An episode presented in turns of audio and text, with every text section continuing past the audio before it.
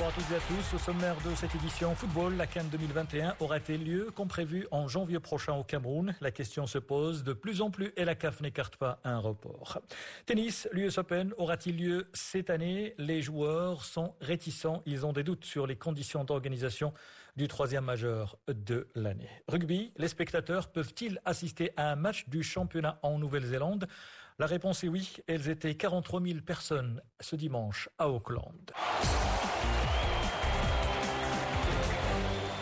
La Cannes 2021, prévue du 9 janvier au 6 février, pourrait ne pas avoir lieu aux dates prévues et être repoussée à janvier 2022.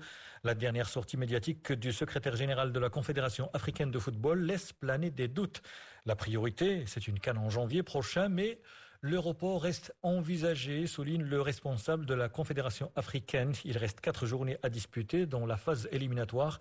Les rencontres devaient se dérouler en mars et en juin, mais elles ont été annulées. Les responsables de la CAF espèrent trouver, je cite, deux fenêtres en octobre et novembre pour liquider ces éliminatoires, même si pour l'instant il est difficile de faire voyager les sélections, ajoute le responsable de la CAF. De plus, un membre de la FIFA a récemment souligné que les rencontres internationales de 2020 ont de grandes chances d'être toutes annulées. L'Afrique toujours.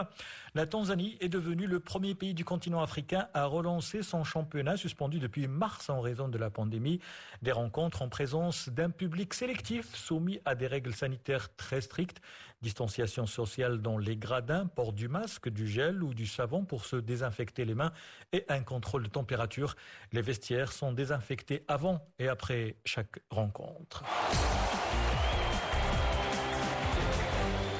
Direction l'Europe des actions pénales contre le supporter qui a bravé la sécurité et a fait intrusion sur le terrain lors du match Mallorca-Barça samedi soir en championnat.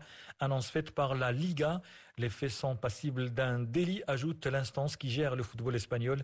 Il a violé les protocoles établis et a mis en danger la santé d'autrui et l'intégrité de la compétition. L'Espagne où l'Atlético Madrid a fait match nul un partout face à l'Athletic Bilbao en terre basque ce dimanche. Un but partout donc. En ce moment, le Real Madrid affronte Eibar. Le Real tentera de gagner et revenir à deux longueurs du Barça, le leader qui s'est imposé hier 4 à 0. Zidane a fait du championnat espagnol son principal objectif. L'entraîneur a gagné plusieurs titres, Champions League, Coupe du Monde ou encore la Super Coupe d'Europe. Mais avec le Real, il n'a gagné qu'un seul championnat. En Allemagne, l'ailier nigérian de Mayence, Tayo Ayouni, a été évacué conscient à l'hôpital pour passer des examens médicaux aujourd'hui après un choc avec un joueur d'Augsbourg. C'était lors d'un match du championnat. Le jeune joueur de 22 ans est mal retombé. Il est resté immobile un moment avant de reprendre ses esprits champion du monde des U17 avec le Nigeria. Il a été prêté par Liverpool à plusieurs équipes des clubs belges, néerlandais ou encore allemands. L'US Open de tennis aura-t-il lieu comme programmé du 31 août au 13 septembre? Pas sûr. Plusieurs joueurs, à commencer par le numéro 1 mondial, le Serbe Novak Djokovic, ont évoqué le strict cahier des charges imposé par les organisateurs de Flushing Meadow, une quarantaine de 14 jours une fois sur place, un seul accompagnateur ou encore des vols charters. Ces règles extrêmes, impossibles à jouer, à se déplacer, estiment les joueurs. Pour les autres gros bras du tennis mondial, le Suisse Federer, opéré d'un genou, a tiré un trait sur l'année 2020 et est resté à l'écart des débats. L'Espagnol Nadal a été clair. Aujourd'hui, non, dans quelques mois, j'espère, a-t-il ajouté. Le tennis est à l'arrêt depuis mars.